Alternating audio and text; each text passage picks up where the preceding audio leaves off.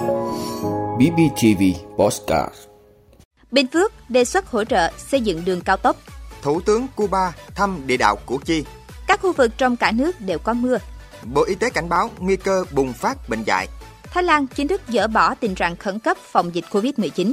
Đó là những thông tin sẽ có trong 5 phút tối nay, ngày 1 tháng 10 của BBTV. Mời quý vị cùng theo dõi. Thưa quý vị, sau khi dự lễ công bố nghị quyết 570 ngày 11 tháng 8 năm 2022 của Ủy ban Thường vụ Quốc hội về việc thành lập thị xã Chân Thành và các phường thuộc thị xã, chiều nay ngày 1 tháng 10, Ủy viên Bộ Chính trị, Chủ tịch Quốc hội Vương Đình Huệ đã có buổi làm việc với Ban Thường vụ tỉnh ủy Bình Phước.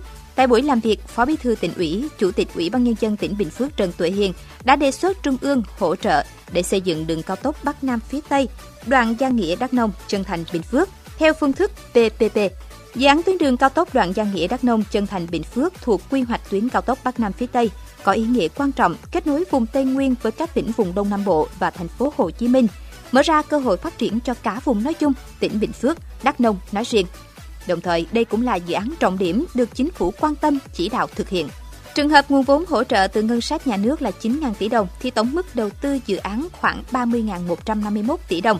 Trong đó, chi phí giải phóng mặt bằng khoảng 5.699 tỷ đồng, thời gian thu phí khoảng 21 năm 9 tháng.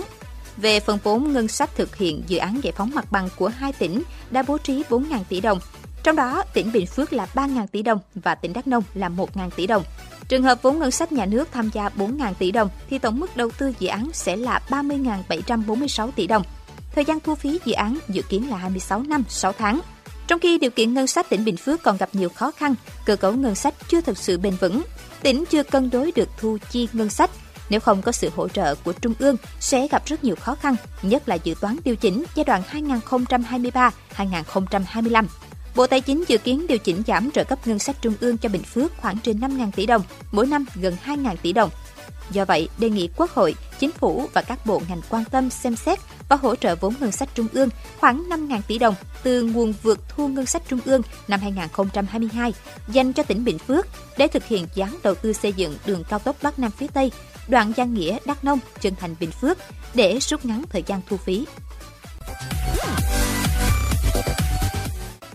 Thưa quý vị, hôm nay ngày 1 tháng 10, Thủ tướng Manuel Marrero Cruz và đoàn đại biểu cấp cao Cuba đã đến thăm khu di tích địa đạo Củ Chi tại ấp Phú Hiệp, xã Phú Mỹ Hưng, huyện Củ Chi, thành phố Hồ Chí Minh. Địa đạo Củ Chi là một kỳ quan về nghệ thuật quân sự độc đáo của Việt Nam, thể hiện ý chí kiên cường bất khuất của con người vùng đất thép, một trong những biểu tượng của chủ nghĩa anh hùng cách mạng. Sau khi được giới thiệu về đất thép Củ Chi và công trình địa đạo có tổng chiều dài gần 250 km, Thủ tướng Cuba đã viết vào sổ lưu niệm ở Củ Chi Cảm ơn Việt Nam, một dân tộc đã sẵn sàng đứng lên chiến đấu vì Tổ quốc. Trải qua rất nhiều khó khăn, dù bị kẻ thù ném bom phá hủy toàn bộ trên mặt đất, nhưng dưới lòng đất, người Việt Nam đã chiến đấu với lòng yêu nước, lập nên những chiến công và đi đến thắng lợi. Việt Nam muôn năm.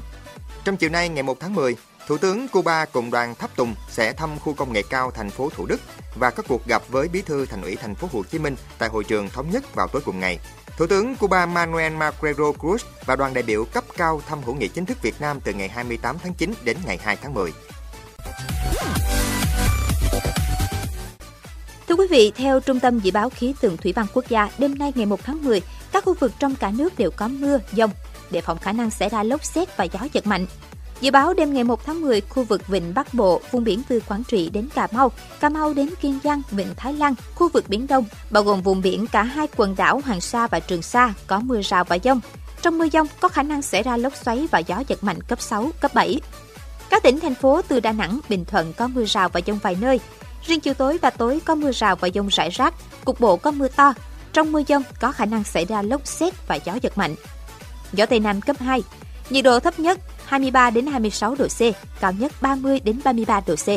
Khu vực Tây Nguyên và Nam Bộ có mưa rào và dông vài nơi, riêng chiều tối và tối có mưa rào và rải rác có dông.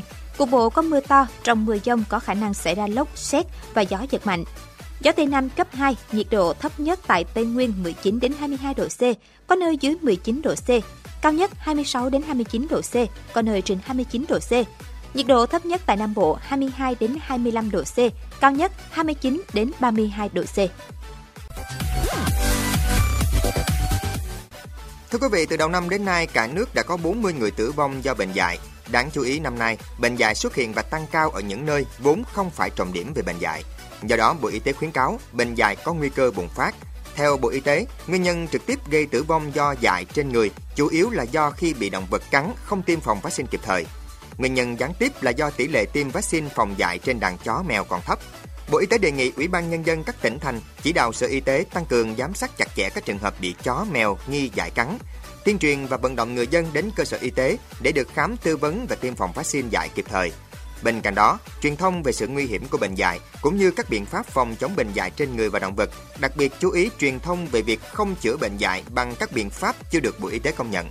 Sở Y tế các tỉnh thành cũng được yêu cầu tăng cường tiếp cận của người dân với vaccine phòng dạy và huyết thanh kháng dạy trên người. Tiếp tục mở rộng và tăng cường các điểm tiêm vaccine phòng dạy để đảm bảo ít nhất một huyện thị xã có một điểm tiêm. Bộ Y tế cũng đề nghị Ủy ban Nhân dân tỉnh xem xét miễn phí hoặc hỗ trợ một phần chi phí tiêm vaccine phòng dạy sau phơi nhiễm cho người nghèo, người cận nghèo, người dân tộc thiểu số, người có công với cách mạng, người tham gia phòng chống dịch dại ở những vùng có nguy cơ cao. Thưa quý vị, hôm nay ngày 1 tháng 10, Thái Lan chính thức dỡ bỏ tình trạng khẩn cấp y tế phòng dịch COVID-19 được ban bố hồi tháng 3 năm 2020. Tất cả các hạn chế liên quan dịch bệnh COVID-19 đều được bãi bỏ hoặc không bắt buộc áp dụng.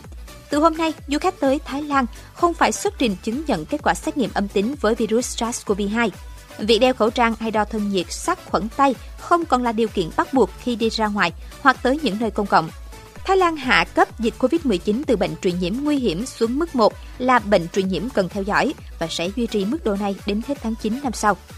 Cũng trong ngày hôm nay, Thái Lan dỡ bỏ các biện pháp phòng ngừa sự lây lan của dịch COVID-19 trong trường học. Bộ Giáo dục Thái Lan cho biết việc dỡ bỏ này là phù hợp với diễn biến hiện nay khi mà tình hình dịch bệnh trong nước đã được cải thiện rõ rệt.